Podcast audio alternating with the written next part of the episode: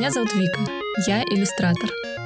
У меня есть мечта – опубликоваться в журнале «Нью-Йоркер». Проблема в том, что у меня нет художественного образования и большого опыта, а еще недавно я работала в офисе. В один момент я решила сменить профессию и двигаться к своей мечте. В этом подкасте я рассказываю о том, как я пытаюсь сделать из своего творчества источник заработка. Подписывайтесь, и вместе мы узнаем, получится ли у меня это.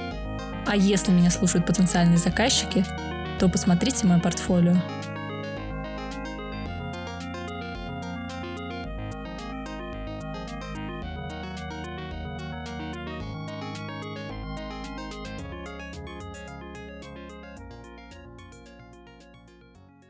Вы когда-нибудь задумывались о том, а, как бы вы выглядели в качестве героя фильма? Потому что жизнь обычного человека, и в частности фрилансера-иллюстратора, она не такая эпичная, она достаточно рутинная, иногда скучная, иногда грустная. Но когда ты смотришь фильм, даже такая жизнь может превратиться во что-то эпичное. Ты даже прокрастинируешь под какую-нибудь лирическую музыку или, наоборот, бодрую, мы смотрим на главного героя, он лежит на кровати, смотрит в потолок. Мы представляем себе, что у него в этот момент рождаются какие-то мысли, происходит какая-то внутренняя борьба, и вот он уже готов ворваться в эту борьбу жизненную и нарисовать самую крутую иллюстрацию своей в жизни. Вот хотелось бы, чтобы жизнь была похожа на такой фильм. Со стороны может показаться, что я ничего не делала эти две недели, не занималась ни творчеством, ни продвижением, но это не так. Дело в том, что когда ты художник, э, все по-разному представляют твою деятельность, и многие, в том числе родственники или друзья, ждут от тебя шедевров, как у Брюлова, например, больших картин маслом, ты же художник, нарисуй картину, пожалуйста. Э, желательно, которые можно еще повесить где-нибудь в интерьере. И я ничего не имею против этого. Это нормально, тем более действительно пробовала себя в написании картин маслом. Дарила даже одну там своей маме, вторую своей свекрови. Мама у меня заказывала уже очень давно другую картину. Она хотела, чтобы я нарисовала маки. И я очень долго этого не делала. Наверное, потому что масло не совсем мой материал. Ну, по крайней мере, я его практически не изучала. Также это очень маркий материал. Я-то точно испачкаю всю квартиру и себя, и шторы, и лучше не рисковать. Отчасти поэтому я не прикасалась к маслу уже очень давно. У меня также свекор ждет картины уже год, наверное. Он даже мне подарил для этого холст, а я все не сажусь и не сажусь. Но тут я решила себя перебороть. У моей мамы был день рождения, и я решила, что все, это надо сделать. И здесь, как в настоящем фильме, я достала наборы масла, мольберт, сдула оттуда пыль и села рисовать. Самое эпичное было то, что я не успела к дню рождения, точнее, не успела к самому празднику. Я нарисовала картину, но, как вы знаете, масло еще надо высохнуть. Чтобы масло привезти в другой город, мне надо было порождать минимум неделю. А праздник был через буквально три дня. Ну, в общем, вы поняли, тайм-менеджмент не мой конек. И картину я смогу уже подарить чуть позже. Она все еще у меня стоит, уже высохла, и скоро я ее отвезу. Еще я попробовала себя в создании digital-портретов, тоже помогала сделать подарок и помогала своей подруге оформить фотографию в виде такого digital-портрета. Фон немножко э, подкрасить, скажем так, кисточками, например, в Procreate или в Photoshop, и сами фигуры людей немножко преобразовать. Это было несложно, но я задумалась в тот момент, могла ли бы я это делать на постоянной основе принципе, да, могла бы. Но по тому, насколько это соответствует э, моим задачам, да, кем я хочу стать, когда вырасту, э, это немножко промахивается. То есть вот эти работы, мне кажется, портфолио иллюстратора не подходят. Почему? Возьмем первую работу маслом. Картина, маки, все красиво, практически импрессионизм но какую ценность эта картина несет, в принципе, кроме того, что ее можно повесить в интерьер, и она создает впечатление о лете, никакую. А, те же портреты, да, действительно, люди вешают в интерьер, им такие нравятся, это классный подарок, как иллюстратор я туда не вношу никакой ценности, только технические какие-то умения. И я подумала, что, наверное, этим мне заниматься не стоит. А стоит, опять же, сосредоточиться на иллюстрации к статьям, на проработке каких-то персонажей, на работе со стилями, метафорами и каким-то литературным наполнением. Это то, что мне интересно, это то, чему я хочу посвятить время, и в идеале это то, а, от чего я хочу получать заработок.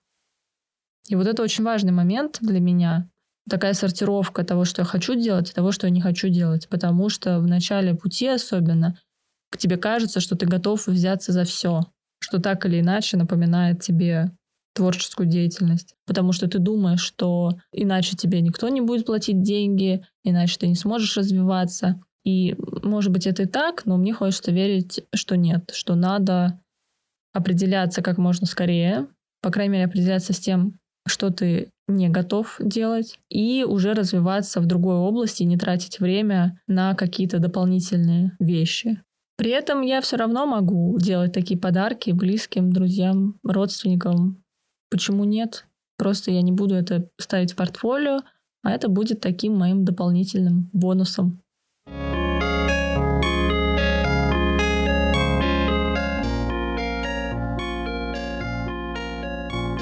Я рассказывала о том, как однажды я наткнулась в паблике ВКонтакте на свой скетч, который я рисовал в 2016 году. Он был там опубликован на баннере, и я решила им написать и узнать, ну, собственно, как такое произошло, почему не указали авторство. И вот как эта история развернулась.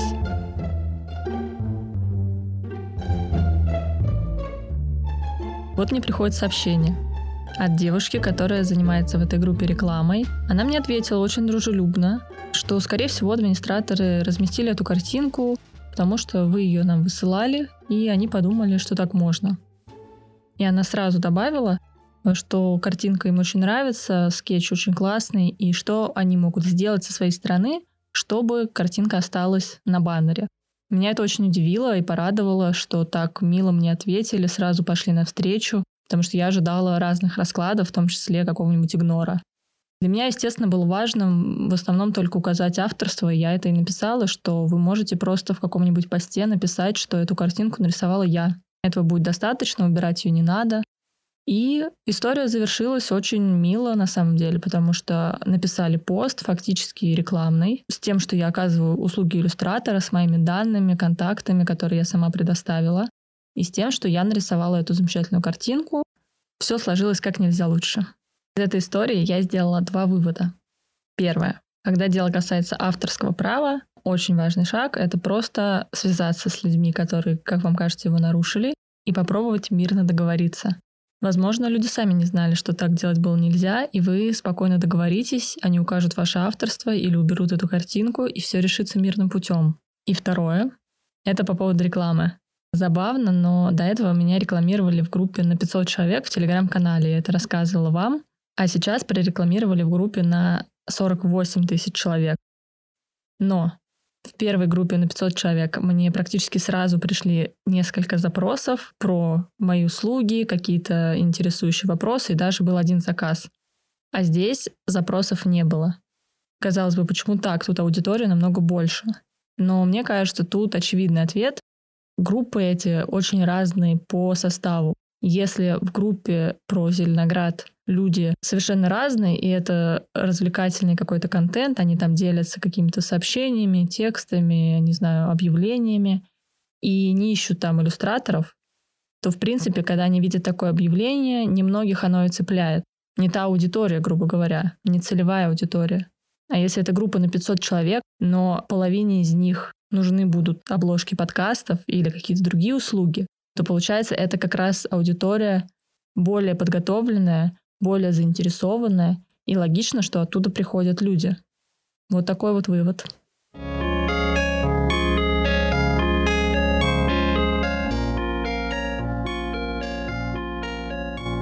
Когда я только объявила всем в начале лета, что теперь я иллюстратор и принимаю заказы, я сразу понимала, что рано или поздно мне придется как-то свой заработок оформлять и вести свою деятельность официально. Причем до недавнего времени была только одна возможность фактически быть официальным фрилансером.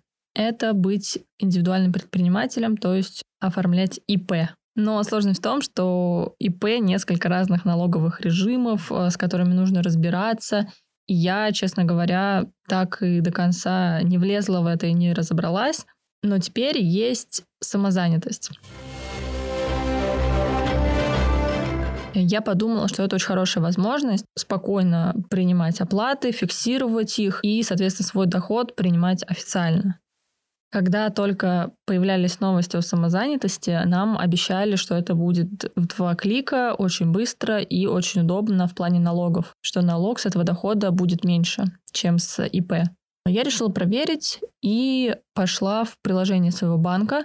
Там оказалась функция специально для регистрации самозанятости. Действительно, это было не очень сложно. Как это выглядит?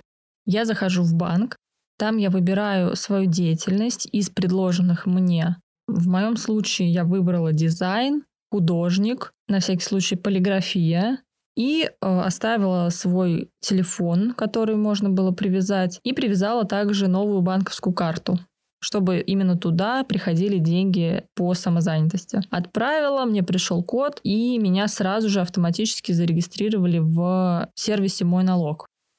После этого я скачала приложение «Мой налог», мобильное приложение для самозанятых, и там, соответственно, все мои данные тоже записаны, что там выручка, которая пока составляет ноль, сколько у меня налог накапал, ноль, к уплате ноль. Ну, в общем, пока у меня везде нули, но у меня уже есть бонус на уплату налога. На самозанятость э, существует два вида налога. Это когда вы получаете заказ от физического лица, тогда вы платите налог 4%. И если вы получаете заказ от юридического лица и ИП, то это 6%. Налоговый бонус э, составляет при регистрации 10 тысяч рублей. Это значит, что вы фактически платите не 4% за каждый заказ или 6%, а вы платите по 3 там, и 5%, а вот этот 1% он как бы автоматически погашается за счет этих 10 тысяч рублей. И когда вы вот этот лимит потратили, уже вы платите полностью.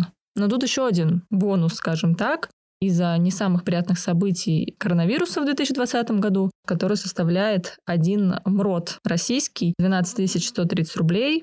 И как действует этот бонус? Вы заработали какую-то сумму в 2020 году, на нее пришел налог, но этот налог полностью покрывается этой суммой, если он, конечно, меньше 12 тысяч. И так, соответственно, пока вы не потратите этот МРОД. Но он действует только до конца 2020 года. После декабря эта сумма сгорает, и у вас остается только первоначальные 10 тысяч. Такая интересная система. Было радостно, что уже какие-то есть бонусы, которые я могу использовать. Осталось только их ввести в дело. Что еще я узнала о самозанятости? Что мне было важно? Во-первых, это то, что можно зарегистрироваться самозанятым и при этом потом устроиться по трудовому договору на какую-то другую работу. Второе, это уже минус скорее. Если я не просто оказываю услугу да, по дизайну, иллюстрациям и так далее, а я, например, покупаю открытки, покупаю бумагу для них, э, оплачиваю услуги типографии, но иллюстрации мои, и я таким образом хочу такой сделать мини-бизнес, продавать эти открытки, например, то расходы, которые я потратила на услуги типографии, на покупку бумаги, они не учитываются в этом сервисе. Фактически я потратила там, не знаю, 10 тысяч рублей, сработала потом на этих открытках я там 20 тысяч. И вот этот расход, он никому не важен. То есть налог все равно будет с 20 тысяч рублей. Небольшой минус, но с этим придется мириться, потому что, видимо, самозанятость, она в основном для людей, которые оказывают непосредственно свою услугу, например, репетитор, иллюстратор, который делает заказы в картинках и так далее. То есть все расходы, которые мы делаем, они не учитываются. Это неплохое ощущение, когда ты официально сам себя трудоустроил, это было быстро, безболезненно, и можешь принимать заказы, не думая о том, что за тобой придет налоговая. Должна сказать, что это даже как-то стимулирует к тому, чтобы наконец-то найти еще заказы, платить этот налог из своих бонусов и выписывать какие-то чеки смотреть, как у тебя растет доход. Немножко даже загорелись глаза. Я себя похвалила за то, что я это наконец сделала, поставила галочку в этом списке и пошла дальше.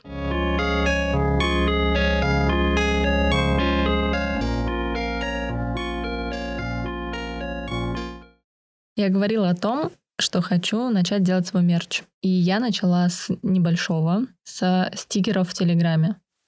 Я решила их сделать тематическими на тему подкаста, при этом с персонажем. Я думала, что я сделаю 20 штук э, стикеров с эмоциями персонажа, и это будет быстро, дня за два. Но оказалось, что все не так. Стикер в Телеграме — это полноценный персонаж, и он требует какого-то исследования, он требует скажем так, его каких-то деталей образа, там, например, карандаши или какая-то одежда, или сами эмоции, какие у него будут черты лица. В общем, все это очень важно, и это на самом деле было не быстро. Это была первая проблема. И вторая проблема, что оказалось, что я же не делаю только стикеры. Да, то есть я не могу посвятить этому три дня и безвылазно заниматься только ими.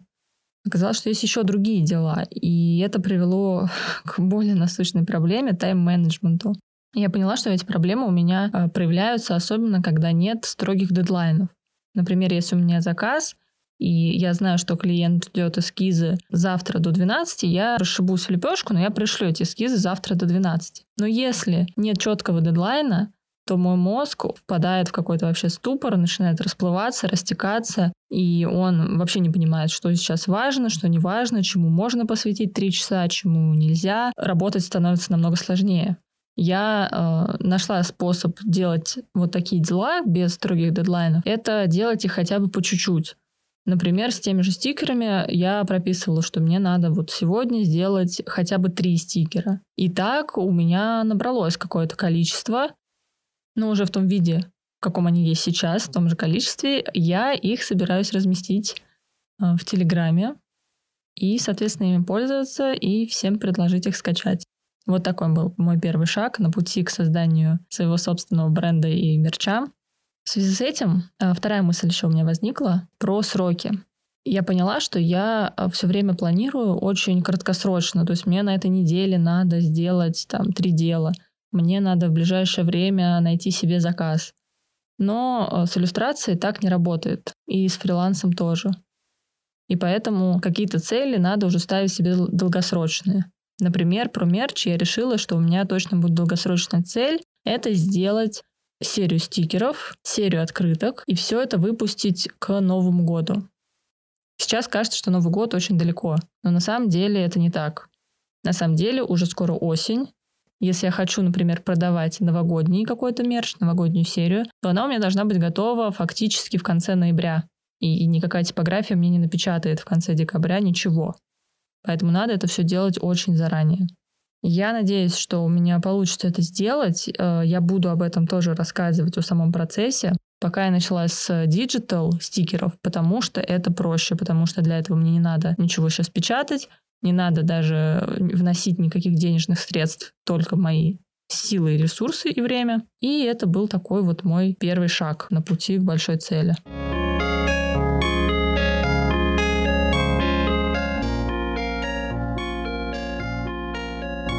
А еще я очень давно не была в музее. Мне кажется, слишком давно. Возможно, вообще я в 2020 году там не была. Я что-то не могу вспомнить, потому что до карантина всего-то пару месяцев было, а потом все закрылось, как вы помните. И вот, наконец-то, все начало открываться понемножку. Я решила, что пора.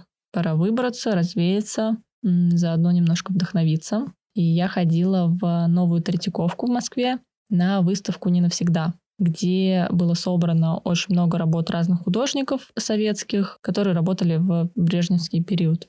забавно, в Третьяковке очень скрипят полы. Это первое мое было наблюдение. Второе, что очень сложно ходить по музею в маске. Я еще в музее надеваю очки для зрения, у меня близорукость. И вот ты идешь, маска, сверху очки, дышишь, весь пар переходит в очки, и ты просто как какой-то, не знаю, аквалангист, ничего не видно, и ты выбираешь, как бы либо надо снять очки, либо надо приспустить маску. То еще удовольствие. Что я люблю вообще в музеях и в выставках самых разных, ты не всегда даже можешь полностью понимать эти работы художника, все равно можешь извлечь для себя что-то полезное. Может быть графика, может быть живопись, скульптура. И ты на это все смотришь, разнообразие, и понимаешь, что есть столько разных приемов и разных техник, которых ты еще не пробовал. Так, например, меня очень зацепила работа советского мультипликатора и художницы которые сделали мультик «Ежик в тумане» и «Сказка сказок». Представьте, как это выглядит вживую. такое пространство, в нем несколько стекол друг за другом на небольшом расстоянии, и на этих стеклах прикреплена пленка. И вот уже на этой пленке нарисованы планы. Первый план, например, ежик. На втором плане может быть туман, какой-нибудь кустик. На третьем плане опять туман, и уже стоит сова, которую намного хуже видно, потому что она далеко. Сзади вообще какой-то еле видный лес, и он вообще нарисован на задней стороне стекла. И, в общем, вживую это вообще какое-то магическое впечатление. Я прям вдохновилась, подумала, что, может быть, мне тоже что-то надо подобное сделать.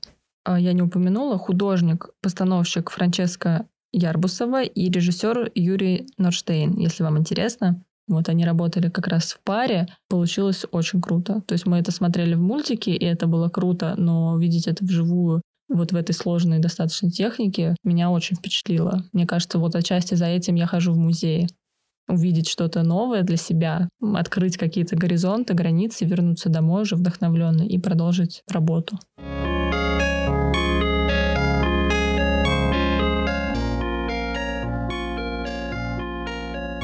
Еще я на мгновение задумалась, что если я и представляю себе героем какого-то фильма, то очень часто это что-то вроде мультфильма «Ежик в тумане». Вот я как этот ежик, который ничего не видит, где он вообще, что он, какой-то колодец перед ним, и сова на фоне угукает, и ты такой...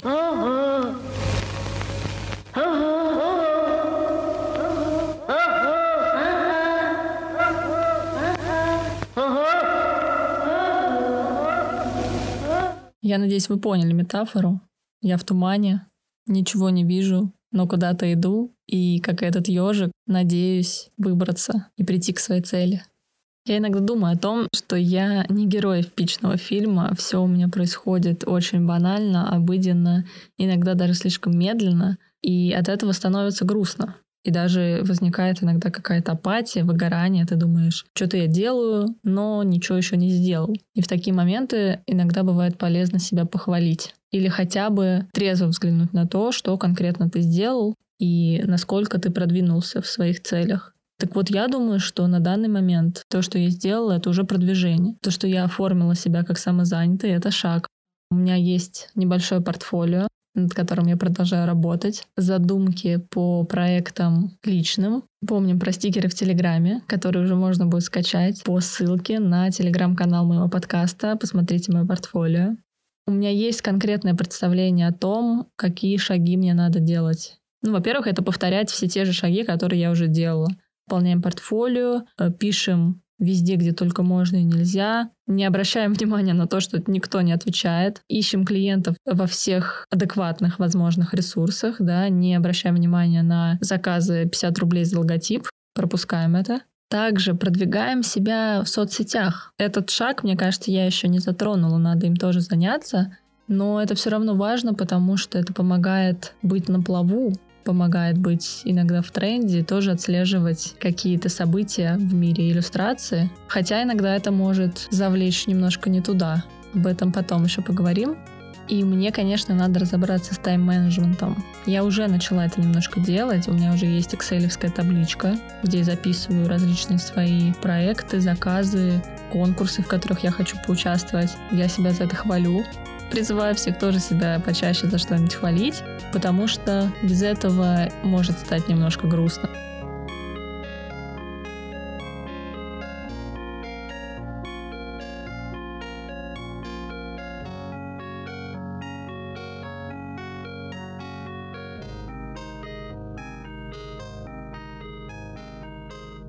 Это был подкаст «Посмотрите мое портфолио». Спасибо, что слушали меня. Если вам нравится этот подкаст, то, пожалуйста, подписывайтесь, ставьте оценки и комментарии во всех приложениях, где вы меня слушаете. Это, во-первых, помогает подкасту развиваться, во-вторых, помогает другим людям узнать про меня, и в-третьих, просто помогает мне морально. Мне действительно становится очень приятно и радостно, и желание делать еще больше. Также вы можете подписаться на группы подкастов в соцсетях, ВКонтакте, в Фейсбуке и на мой Инстаграм. Все ссылки в описании. Еще подписывайтесь на Телеграм-канал, посмотрите посмотрите мое портфолио. Там я рассказываю о новых выпусках, делюсь за кулисами работы и разными творческими ресурсами.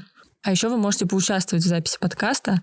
Для этого надо отправить аудиосообщение или аудиовопрос Telegram-боту, ссылка на которого тоже в описании. Самые интересные вопросы или комментарии появятся в новых выпусках подкаста, и я смогу осветить интересующие вас темы. Спасибо, что слушали. Всем пока.